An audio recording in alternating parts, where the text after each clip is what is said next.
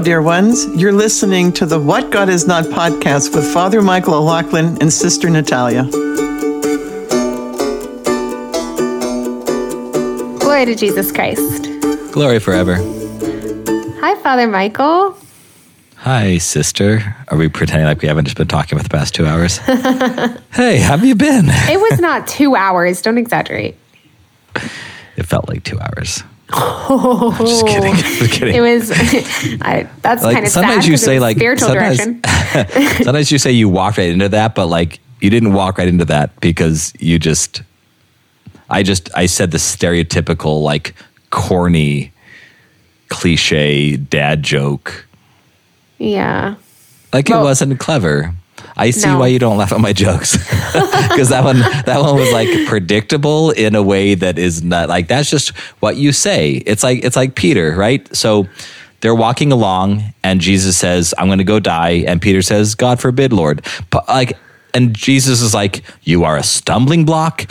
Get behind me." Like I always thought that Jesus that was a bit of an overreaction, which of course it wasn't because it was Jesus. But I thought, Lord, he was just saying like anybody would have said that. Anybody would have said, "God forbid." Like like what if Peter had said like, "Oh, finally," right? You're gonna go die. It's, it's like it's like what, what what else do you say, Lord? You know. Anyway, The first the first time you said Lord in that sentence, it was kind of it, the way it came out was kind of weird. It sounded like you were saying it with a, a British accent or something. You're like Lord. I Lord. know. Yeah, it was weird. That's funny because I don't do accents well at all. But you just did the British one, and I would think I was doing an Irish one, Lord, Um, that's correct. You'd which is like you lard. did something Irish. Anyway, Yeah. The we make fun of Father Maybe that'll be the Sorsha a lot. this Uh, we, it will not lard. we make fun of Father Sorsha a lot uh, for the way he he pronounces things. He says Father Sorsha is an Irish monk of Holy Resurrection Monastery. yes. Uh, Update. the purr. We have to pray for the purr. The per oh the poor. Yeah. nice. That's So, hilarious. Yeah. The we did just have spiritual direction though. It was really good. You're such a good spiritual director. I think if what if we just see you say that, but even during spiritual direction, I don't think this is sharing anything that you would want me to share, but even during spiritual direction, I because as you know, like the beginning was you just giving me an update. Yeah. And and it was it was a walkthrough. if by beginning you mean like for 45 minutes. yes, for 45 minutes you were giving me an update. And and so as I'm as I'm hearing this, and this is I've always known in doing spiritual direction with you, is that normally we we talk and we we debate and and, and That's then a kind word. and then you we end spiritual direction and then i know that you're going to come back the next session with something amazing that jesus said and and jesus is is very knowledgeable of my sin so he like 95% of the time jesus and i agree turns out.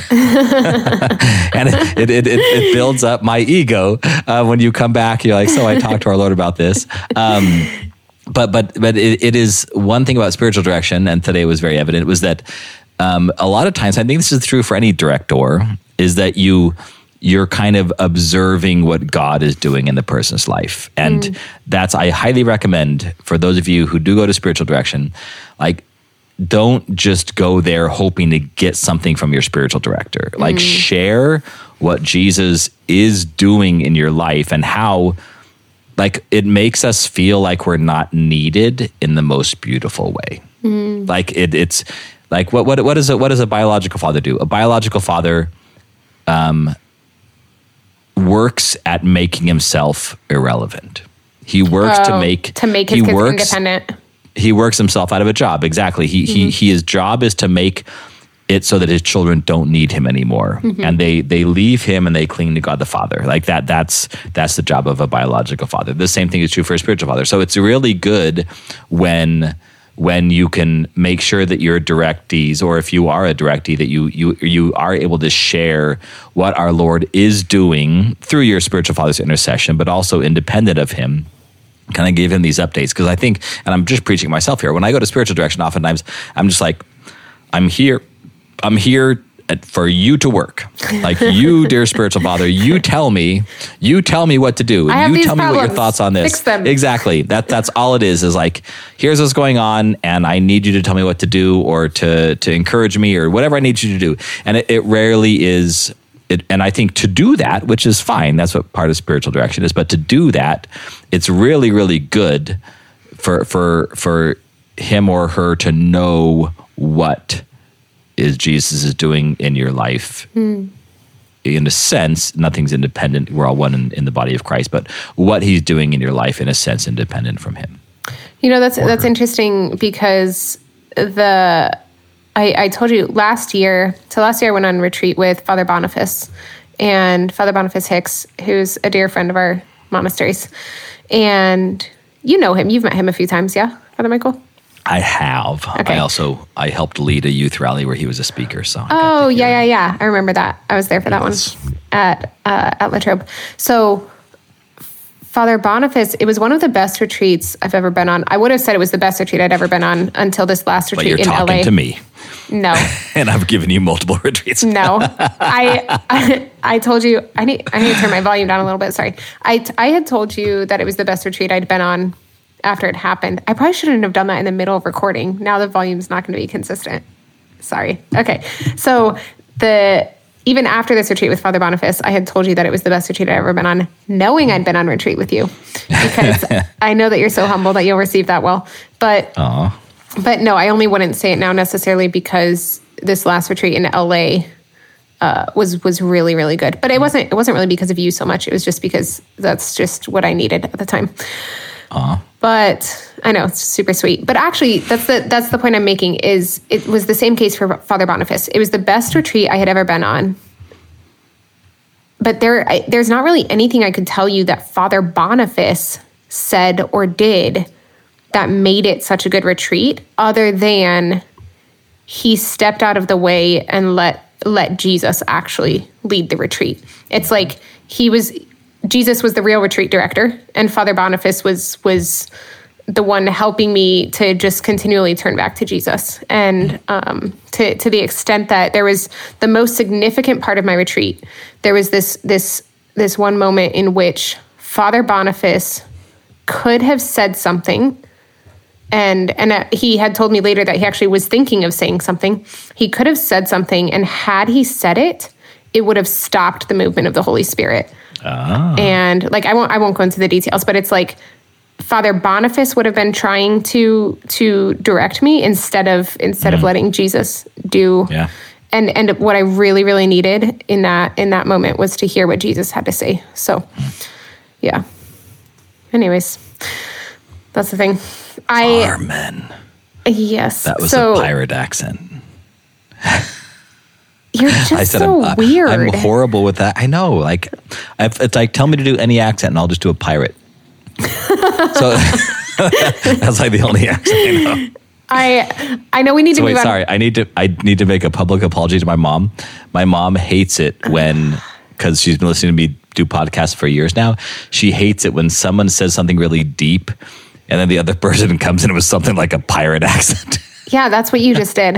I know. So I'm, I'm making a public apology to my mom. Mom, like what she said was very, very deep. And I, I just, I acknowledged it. It was really deep and beautiful. And then I said something like using a pirate accent. I, I said amen. I meant to say amen, but I said with a pirate accent, which was distracting. Maria. Sorry, go ahead, sister. Marie Marie loves you. Back to Jesus. Back to Yes, she Jesus. Actually, not back to Jesus. I know we need to move on from banter, but I just want to say one thing because it's really funny. I Fine. I thought of this because I'm just finishing this diet soda as we talk, but also I'm drinking a coffee. I don't like diet soda, but a Apustinik left it in the fridge, and so I'm drinking it because I'm thirsty. Uh, anyways, the Mother Eliana and I tried. this is so funny. Yesterday, Mother Eliana and I tried this thing where we, because of something that I was talking to Father Damien about, and anyways, we both tried to chug an entire LaCroix without burping.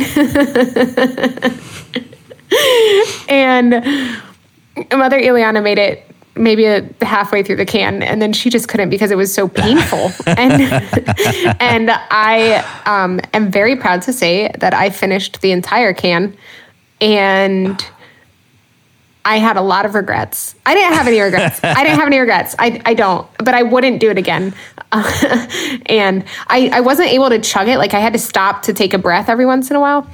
But I, I didn't belch until the end, mm. which I find, I think that's pretty impressive. But I will say I was continuing to burp for 20 minutes after.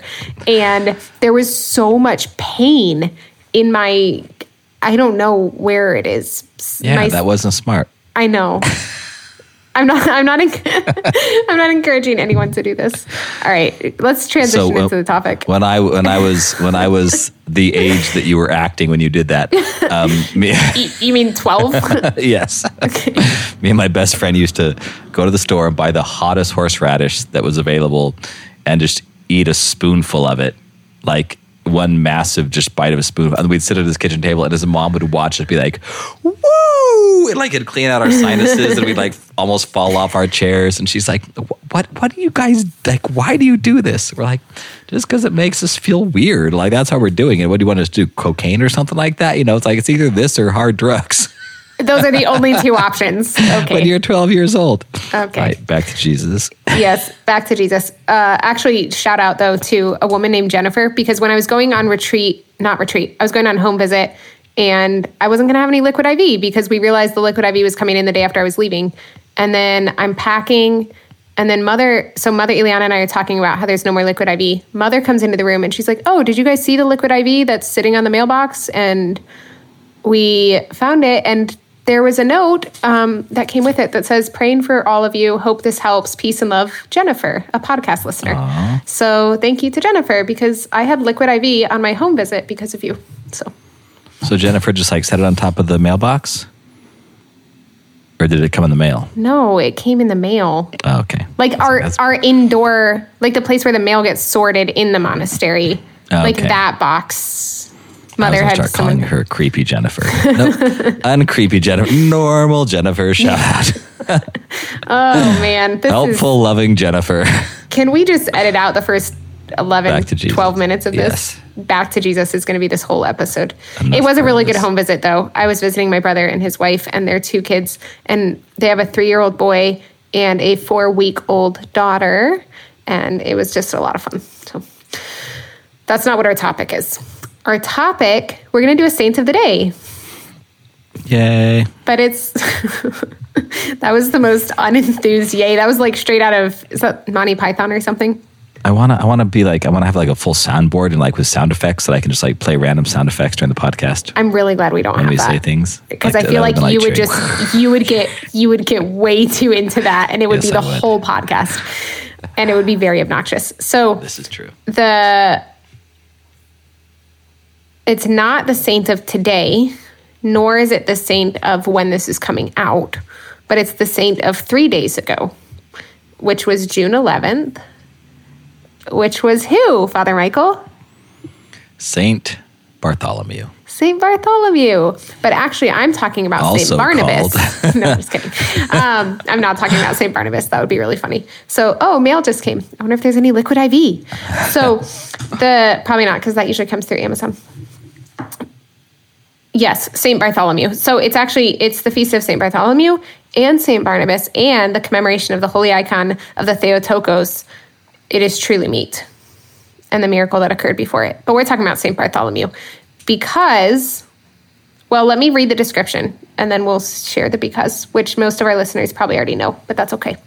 So I'm going to read the from the prologue of Ohrid, which we've read from before. Why are you smirking? I'm sorry. I, I have this. I have this joke in my head that I'm just. I'm really discerning whether it's appropriate or not. I, I think I'm just going to skip it. I'll tell you after. Good job, Father Michael. Prudence. Thank you. Thank you. Filter. Filter worked. Filter worked.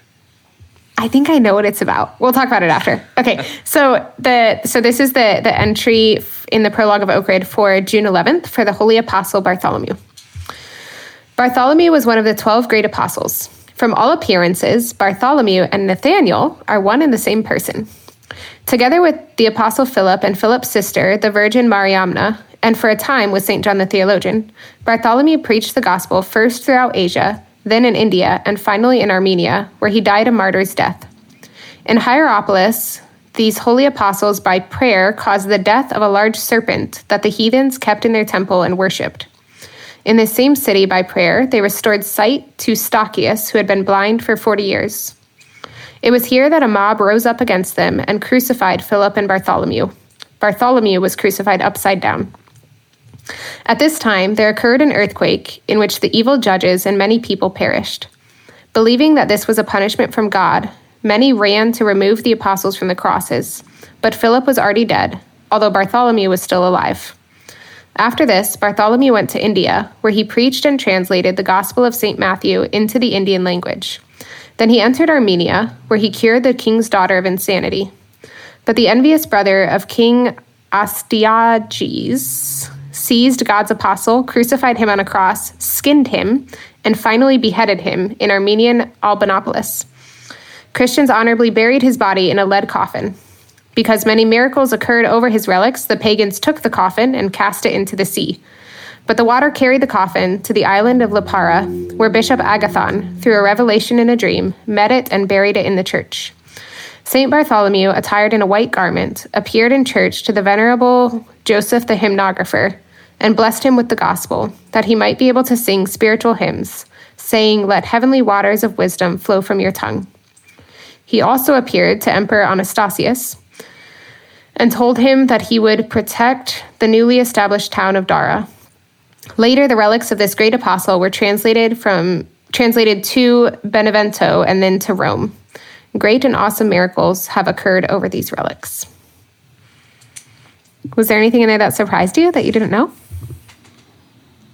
Um, I so a couple weeks ago I preached on uh, last week actually I preached on where the apostles were known to have established churches. I did not know that Bartholomew went to India. Mm. I I knew that he I knew at one point that he went to Armenia, but I had forgotten.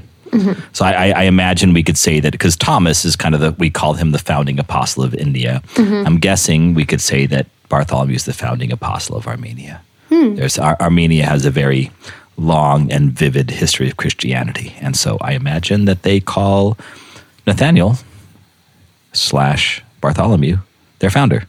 That's interesting because it even says that he translated the Gospel of St. Matthew into the Indian language. Yeah. So that's that's yeah. interesting. Um, yeah, I just love that he.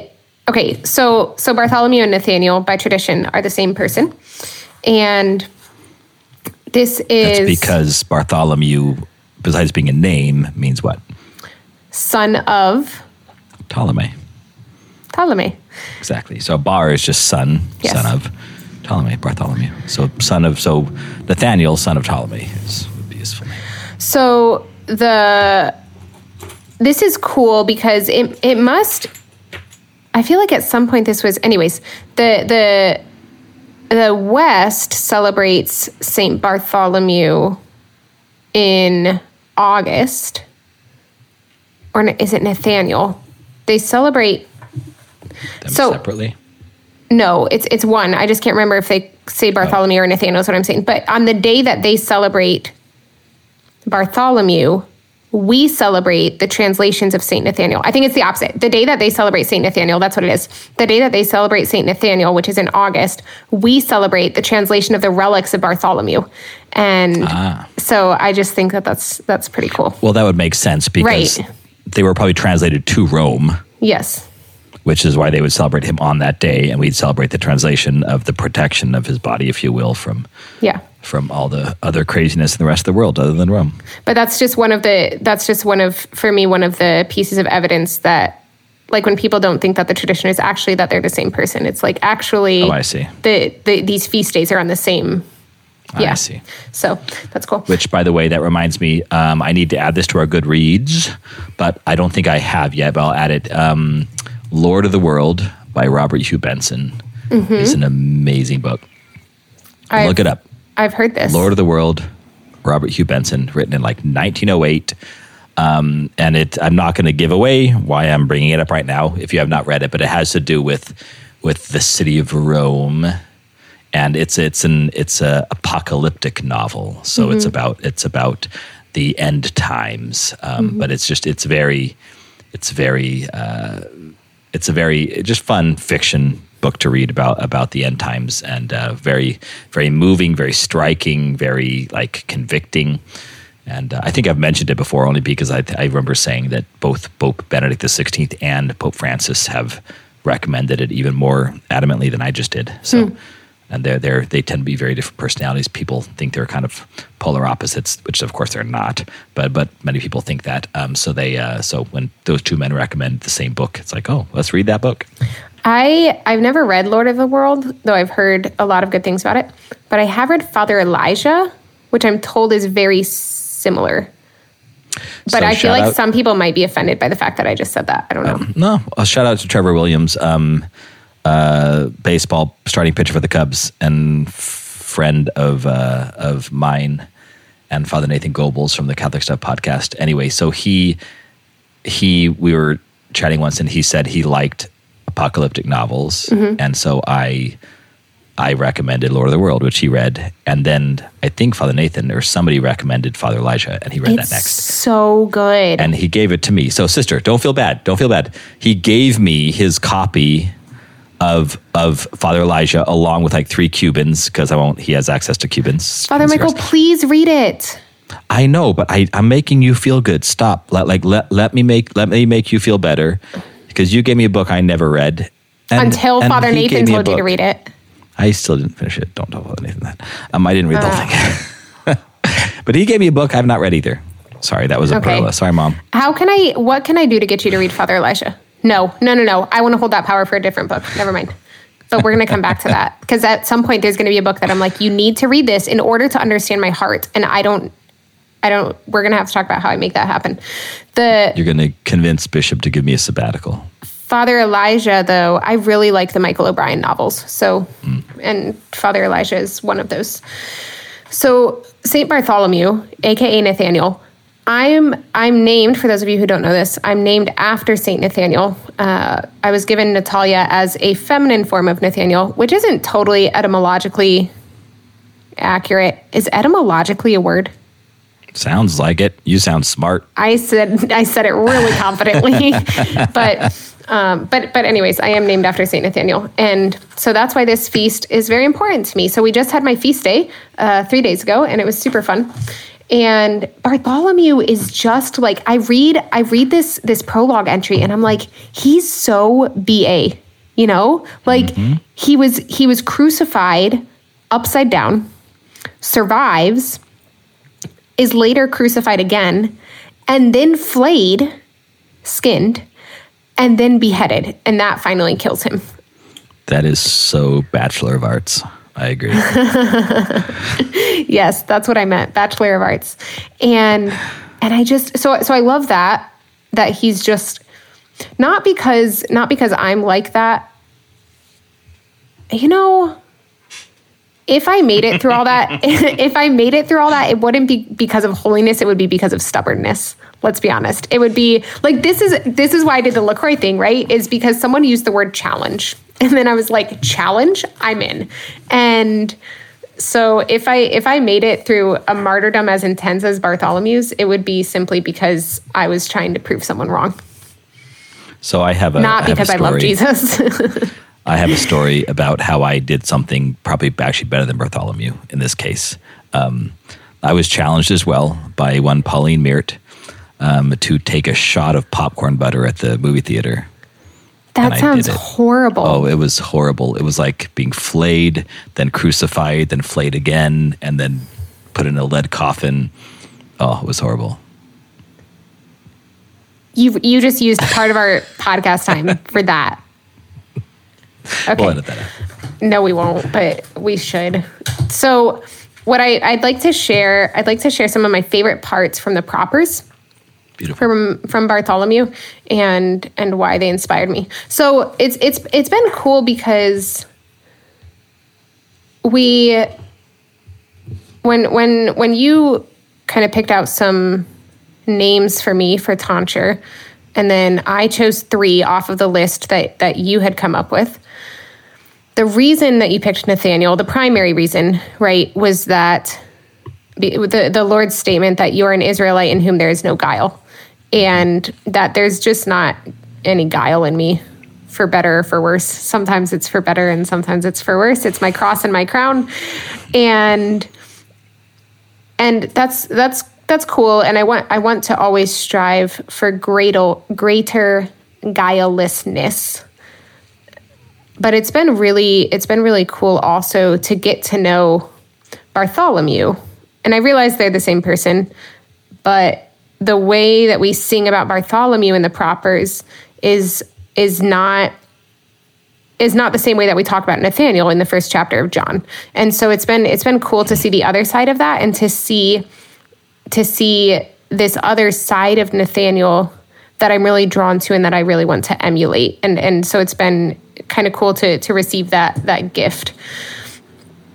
And and to see the ways in which I think Bartholomew is a great example to monastics, to all Christians, uh, but but especially to to the ideal of monasticism. I think that he's a, a great witness to that. So there are there are a few lines from Vespers that I want to share, but then most of the things are from Matins. So in the in the Stichera that we sing at Psalm 140, the first one says about Bartholomew, you drew the ends of the earth out of the depths of vainglory and evil ungodliness with the net of your words, divinely eloquent apostle. And so so there's there's a reference here right to to Jesus saying that he's going to make the apostles fishers of men. And so with the net of his words, he draws the he he draws the ends of the earth out of the depths of vainglory and ungodliness, evil ungodliness. And that so so in part it's just like that's just such a really it's just a really cool image and and I love the the propers for the saints that we sing have such beautiful images in them that it's it's very poetic, right? Like our propers are really they're poetry. Uh, a few years ago, as a Christmas gift for Mother Theodora, I wrote a full set of propers for St. John Paul II. And don't even, listeners, don't even bother asking for it because I wrote it for private use. It's not approved by Rome. It's only, I'm, i only have it for private use, so I'm not going to share it.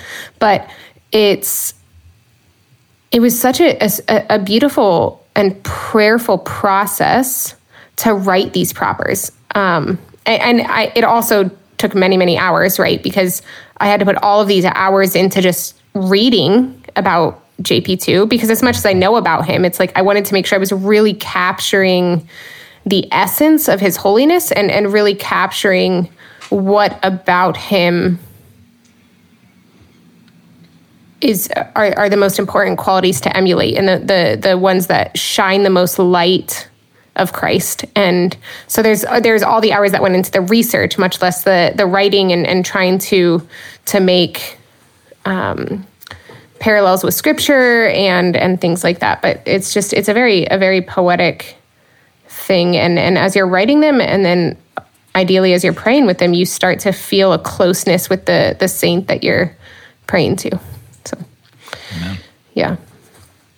So I like that image of of the the fishers of men, and but then the the, the next one is from is from the next Stichera. Jesus, our God, the Sun of Righteousness, sent you to the whole world like a ray of light to disperse the gloom of ungodliness, all glorious one, and enlighten all who sit in the darkness of ignorance.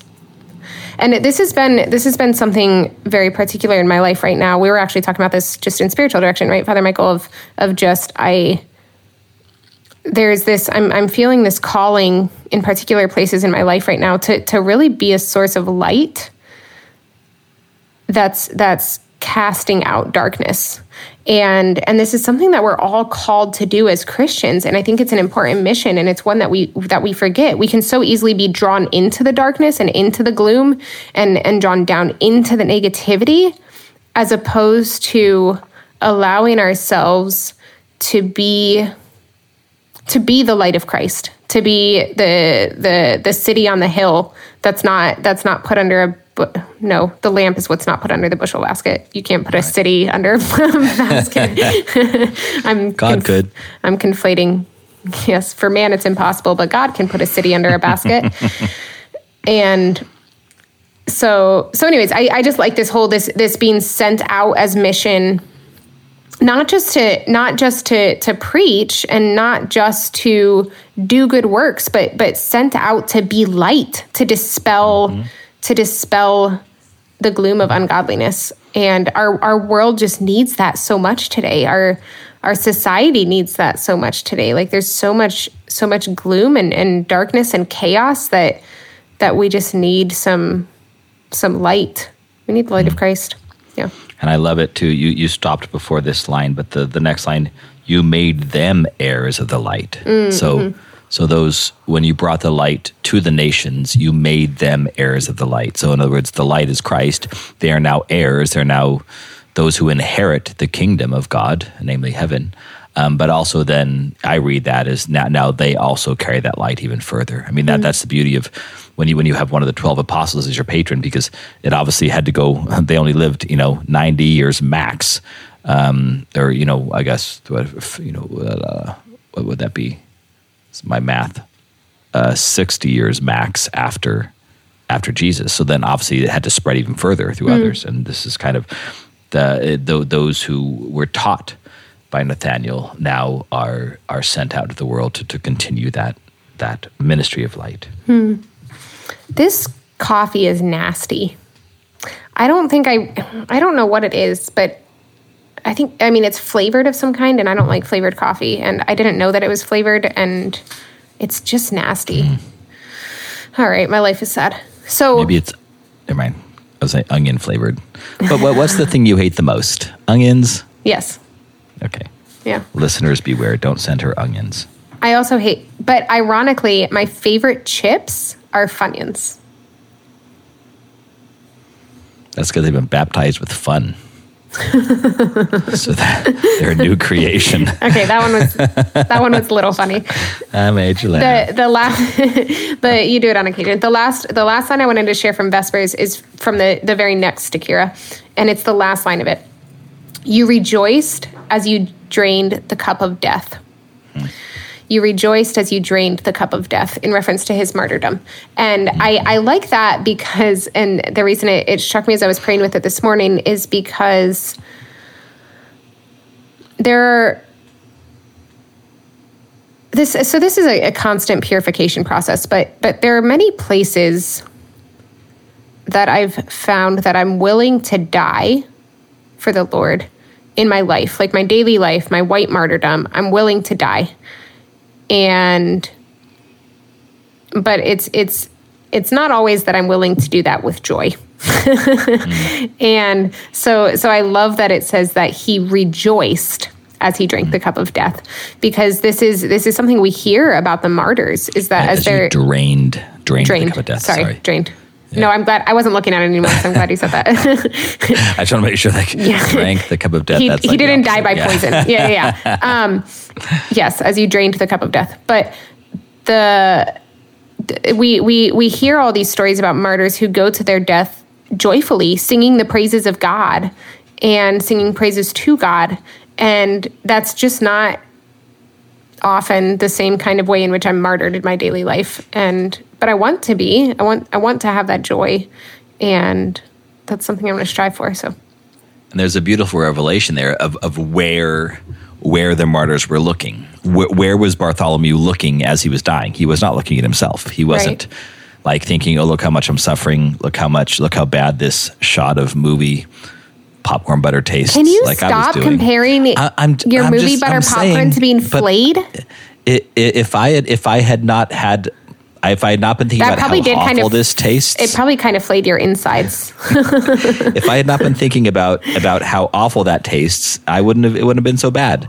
Like the martyrdom of Bartholomew, like he was watching the. By the way, I'm joking about that. Any comparison, I hope people know that. Um, but the. Uh, the the it, it, Bartholomew was was watching the cup of death be drained, and that's I imagine why he was joyful. Hmm. He, he he actually took his eyes off himself. He stopped thinking, "Look how how much I'm suffering. Look how much. Look how painful this is." Mm-hmm. What an amazing statue they're going to make of this in, in Rome.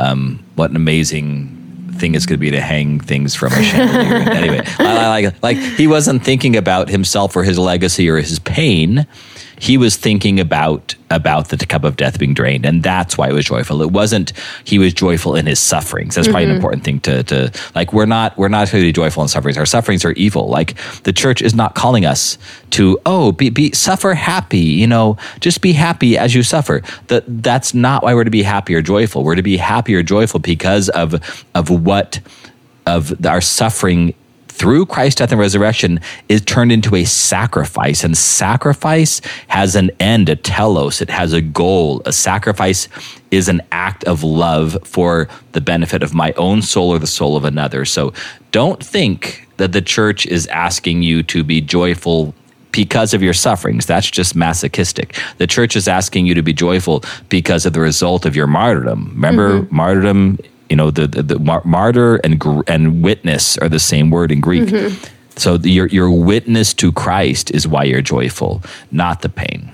Yeah, in this in this same Stichira, so that's the last line. You rejoiced as you drained the cup of death. But in the same Stichira, it says it says because of his meaning Christ, because of his suffering on the cross, you stand before your ultimate desire joining the chorus with the angels and apostles, glorious Bartholomew. You rejoiced as you drained the cup of death. And so so this is where the rejoicing comes from. He stands before his ultimate desire. And and that's what um, so yeah, the focus is totally on on love for Christ. Yeah. Didn't even read that. I'm glad I didn't I didn't contradict anything. yeah. You were happy because you were suffering. No, uh, that, would, that would have been awkward. Let's not mention that part. So, uh, all right. So I want to skip ahead to Matins, which is, well, you know where Matins is. You can scroll ahead to that. So Matins is morning prayer. So the, the parts I was just sharing from were from evening prayer. So I'm skipping ahead to the canon from Matins, which the canon, this is just my favorite part of Matins. It's just one one big poem that we that we pray every morning at Matins. And in the first canon, I wanted to point out this line just because I thought it was really cool. God who God who beholds all beforehand divinely perceived your mind. This is what he says to Barth, what we what we sing to Bartholomew. God who beholds all beforehand divinely perceived your mind. And the reason I liked that is because I I wonder if that's a reference to Nathaniel. When he says mm, I be, yeah. before um, I saw you under the fig tree. Yeah, and uh, so I just thought that was really cool. Also really cool in the next line in the next verse of the canon it says climbing to the height of the virtues, most wealthy one. I'll share the next bit in a second, but that to the height. So we in in our monastery sometimes um, one of the nuns might give you a fist bump if your patron is mentioned. And so, like, whenever Bartholomew or Nathaniel's mentioned, uh, uh, Mother Eliana will give me a fist bump, and I'll give her a fist bump for Elijah. But at this point, when it says climbing to the height, Mother Eliana gave me a fist bump because because it w- sounded like a Pier Giorgio reference, and and I just love him a lot. But but I liked the I liked this this actually I liked this part of the canon, so I'm going to read the rest of that part. Climbing to the height of the virtues, most wealthy one, you were enriched as an apostle of Christ with the tongue of fire breathed by the Spirit. You burn up the tinder of impiety and ignorance. And the reason I liked this is because I thought there was just something really cool about. So, so we talk a lot about, especially in the East, but but the West has this in different ways with different languages, um, with different words, but we talk a lot in the East about dispassion. And we even had an episode on this, right? It was called something like Dispassion, Vulcans, and the Garden of Gethsemane, or something something like that. But about apatheia, and and we've talked about how to to be dispassionate does not mean to no longer have emotions but it's to not be driven by your emotions and and like what's the balance there and and and what's that all mean? But I like this because it's like you they're they're talking about this fiery zeal with which with which he burns up impiety and ignorance. And and it's just this this really cool image but the place that this fiery zeal came from it, it says it was the tongue of fire breathed by the spirit and so it's this it's this spirit filled passion. Yeah. It's this spirit filled zeal. It's not it's not this this human emotion or this human passion or this or or a fallen or disordered passion or something like that. It's it's this this spirit driven zeal, and and we see this very much with with Elijah, right, um, and his fiery zeal. And mm. but uh, I liked that because it's you know I don't I don't want people th- to think that that when we talk about dispassion in the East, it means it means. Um, it, it's hard because the word we use is apatheia, which makes us think of apathy, which is just right. a very different connotation. And so, so yeah, I don't want people to think that that this dispassion in the East is looked upon as just these people who are walking around very morose and yeah. and boring and without any sort of zeal or love for God or something. So, yeah. Amen. Yeah. And and and we see this in the next one too. All praised Bartholomew, you are shown indeed to be a God-bearing ember, burning with the radiance of the divine spirit, burning the chaff of falsehood and enlightening the hearts of those who hymn you with faith. And so again, it's just this like this burning zeal and this uh yeah, so I just really I liked that a lot. Um Canticle 3, did you have anything on that before I move on? No, beautiful. Okay.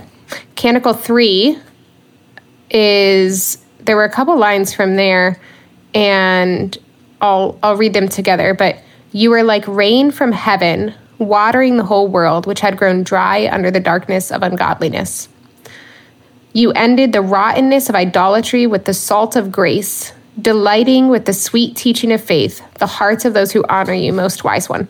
So this this was just another similar to what I was talking about at the near the beginning of of matins of or no, it was Vespers when I talked about how the world needs us to be this ray of light. I just like that this image is continuing that the the world needs rain for its dryness. The world needs needs the salt of grace and the sweet teaching of faith for its rottenness and um and it's just it's this this reminder that our our our call to love as Christians and our call to follow the Lord is not a call that's just for us. It's a call that's meant to, if we're really living it well, it's a call that's meant to to water the world, to bring to bring salt to the world, and and to just know that that the world needs this so badly, and and are we willing? Are we willing to answer that, or as we're as we're trying to pursue holiness, do we think that we're just doing it for ourselves? Because that's not what what any of the stichira are that we sing for any of the saints, right? It's it's never about what it did for them. It's it's what this means for us, the fact that these saints became saints. And I think that's just a really again it's it's that that question of where are you looking? So it's interesting to I mean I I did not uh, pray full matins on that day, so I did not uh, I did not get all of these stichira, so they're not they're not on my mind. But um, the obviously this happens with a lot of our of our uh, hymnography, a lot of our stichira in the in the East. But the, they they there's they're using you know metaphors and parables about things we know. So that there, there's there's an awareness of the world. I like uh, like a fishing net you know a a stream of water a a fire like these things we know. And so it's it's almost like you you know someone or you know a teaching of the church you know some theological concept.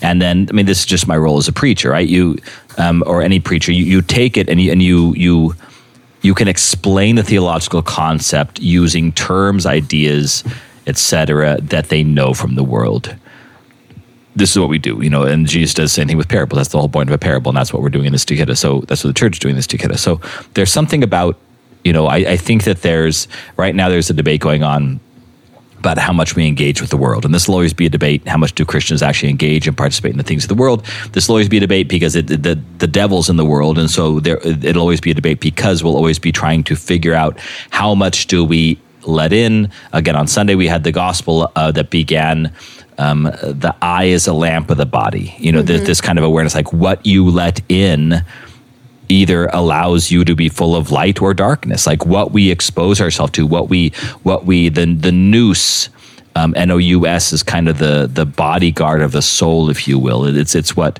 it's what we let in and what we let out it's kind of the not the bodyguard the bouncer of the soul you know like just controlling what comes in and so there's um so in other words, there, there's something about that. But I think it, it's good.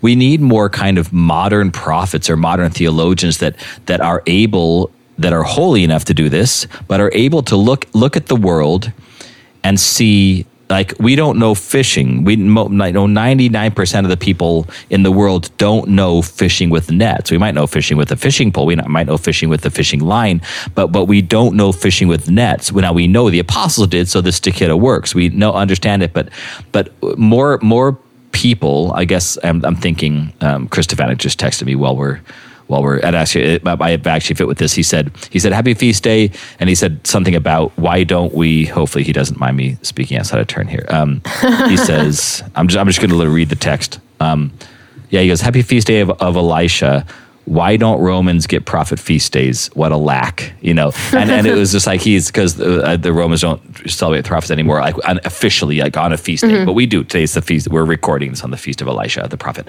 Um, um, but anyway, there, there's a, we need more people. I, I, bring up this because I think Chris Stefanick does this very, very well in his media ministry. But the, the, there's there's people that need to observe the world around us, and then and then use it as as a metaphor to talk about Jesus, about mm-hmm. theology, and you, in other words, use the world around us for evangelization. I know I know many do this, but it, it, a lot of times it's done in my mind in a very cringe way. And I, I hate mm. to put it that way, but you know, and I'm sure some people need that, but but I'm just very aware of what I would call cringe. And I, I, I hate those T-shirts that say that like take a logo and then make it Christian. Like, mm. like I, I, I, sorry, one of you sent us one I know, which, which is actually really funny because the one you sent, whoever sent the ketchup one, um, I forget what it says, but it was. It Wait, was we were actually, sent a shirt. Sister, you get sent weird like, like water stuff all the time. Do not be jealous. No, one you person. Said, you didn't say you were sent a shirt. You said we were sent a shirt, and I've never heard of this. Me, me, and the media team, and and all of them. Are, Are you, you serious? No, no. I'm kidding. Oh. I'm kidding. no, so but I like I know it's, it's these it's these cringe it's these cringe things. Like, like I, again, and actually the one that was sent was actually really funny to me. Um, but but oftentimes they're cringe. Like, but we need people I'm thinking of like anyway. I'm not going to. I don't want to insult anybody, but but the, the, there's certain things that that we need more people that look out at the world, see the struggles, see the realities, see the the ways of the world, sees what God is doing, see what the devil's doing, and and use what people experience in their daily life to to further their understanding mm. of what God is doing. Because mm. we we know so much. I, I have a situation in my in my extended life and in my ministry of of of uh, I I don't know how old they are. Uh, I think she's probably I, I don't want to give away who this is either, but she's she's she's preteen. We'll put it that way, and and now she's she's kind of being very militant about about you know people referring to her non in a non-binary way you know and it's like i i i even i even get like i'm i'm gonna i i, I get what she's thinking. I'm not going to criticize the way that her her brain works. I'm going to call it a disorder, but I'm not going to criticize her personally. But the fact that she's like at that age is like trying to force us to use non-binary language. Mm-hmm. It's just it's it's like we need like this is the way of the world. I should not be startled by that. I should not be shocked by that. This is this is happening, and I, I think there's a we can see the world, those aspects of the world, and instead of instead of running from them, instead of putting ourselves in a bubble, um, we need to we need to approach and say, this beautiful little girl, this beautiful human being, this beautiful child of God, is is, is engaging in this way, and this is the way that the, that the world is right now um, mm-hmm. um, for various reasons. And so, how do we how do we see how God applies to this in his love, in his gentleness, in his conviction, in his desire for conversion? And how does what's going on in her life, how does that also explain the God of love and the God of creation and, and the God of truth?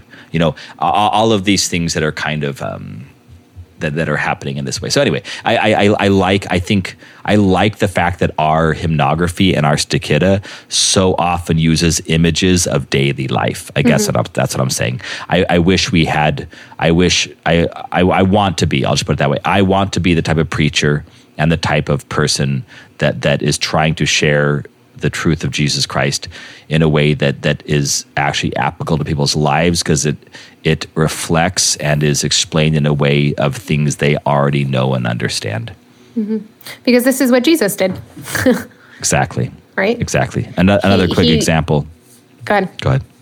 No, I was Other just gonna, I was just gonna say that he like he he talks about he talks about planting and he talks about the fishing and he because these are the because these are the people he's he's speaking with you Yeah. know? Like he's Yeah. talking to the farmers and the fishers and the, yeah. There- There's there's there's a family I know um, who who are being very obedient to their boss um, about about coronavirus restrictions, and and their boss obviously doesn't want them to get coronavirus, so he's he's asking them to to pretty much I mean, which I, I think is is actually abusive, but he's saying pretty much you come here, you come to work, and you're around people. Um, so because of that, we I don't want you to be around people outside of work because you might then get sick from them and bring it here. So it literally, he, he's just he's he's so and they they're calling it obedience. Father, I can't come to church. I'm being obedient to my boss. And and I'm going so so you you know obedience right, but you're you're being disobedient to the bishop who's who's asking you to be in church on Sunday, but it's not like you don't know obedience. You know obedience. You're being obedient to your boss and you've decided to be obedient, quote obedient to your boss rather than obedient to the church. that's very so ironic because we just had the reading that was God or Mammon yeah, no, exactly, exactly, It- and they weren't here to hear it, right? Um, so, so, so there's this. So th- there, there is just a, like, like you say, you know, obedience, just like Saint Paul at the Areopagus, right? You know, there's an unknown God. Um, so, so you know obedience. Now, now take that obedience that you know. And now make sure that it's, it's rightly ordered. You know, it's not like you're just being a complete rebel and aren't listening to anybody. You are listening to somebody. It's just the wrong person. um, yeah what you're what you're saying about needing these modern day modern day prophets and modern day examples really touches on the next two verses that I wanted to talk about. One one says this is from Canticle 4 and Canticle 5. One says by your preaching you dispelled their soul destroying delusion. When he's talking he's talking about the the demons. I'll just read the whole the whole thing. Most honored Bartholomew, protected by the cross of the Lord, you destroyed the cruelty of the demons. By your preaching, you dispelled their soul destroying delusion. And then in Canticle 5, it says, You destroyed impiety with prophecy. Hmm. And so I was thinking, first of all, of just by your preaching, you dispelled the soul destroying delusion of the demons. And it's just this is this is a way that the demons wreak havoc in our world is simply delusion.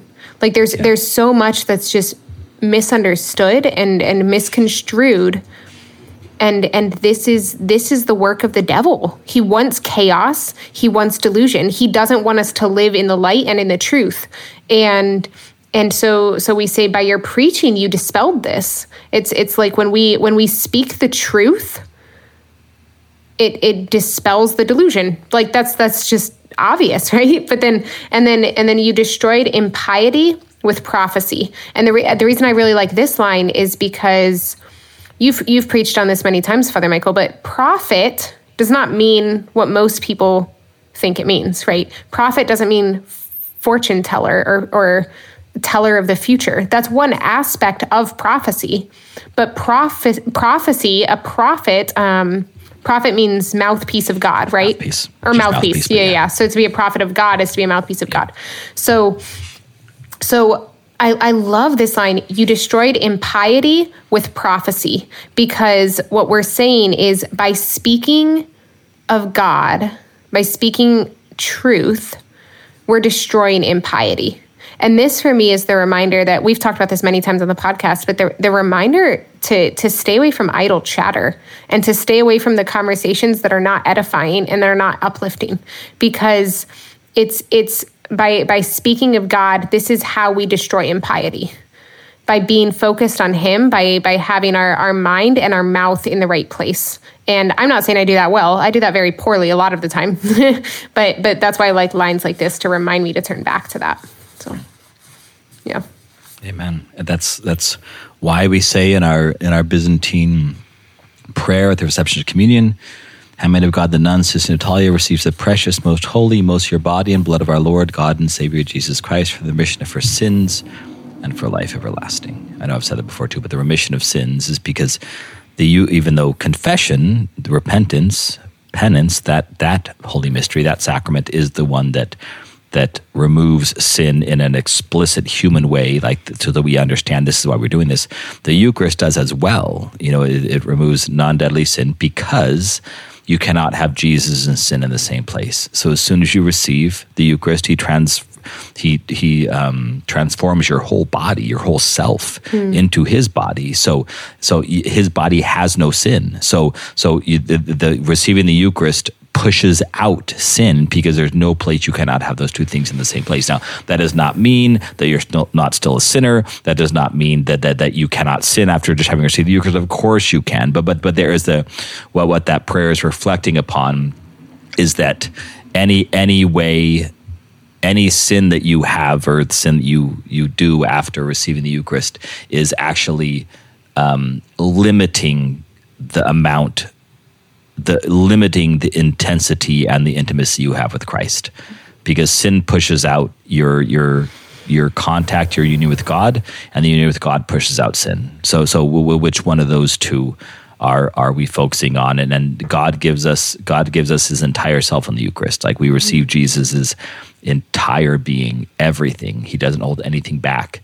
Um, so any separation from Him is, of course, sin. It's not. It's not His his not it's not him not sharing himself with us completely because we're sinners. The sin actually prevents that union because you and not have the two in the same place. Hmm. So that's Bartholomew.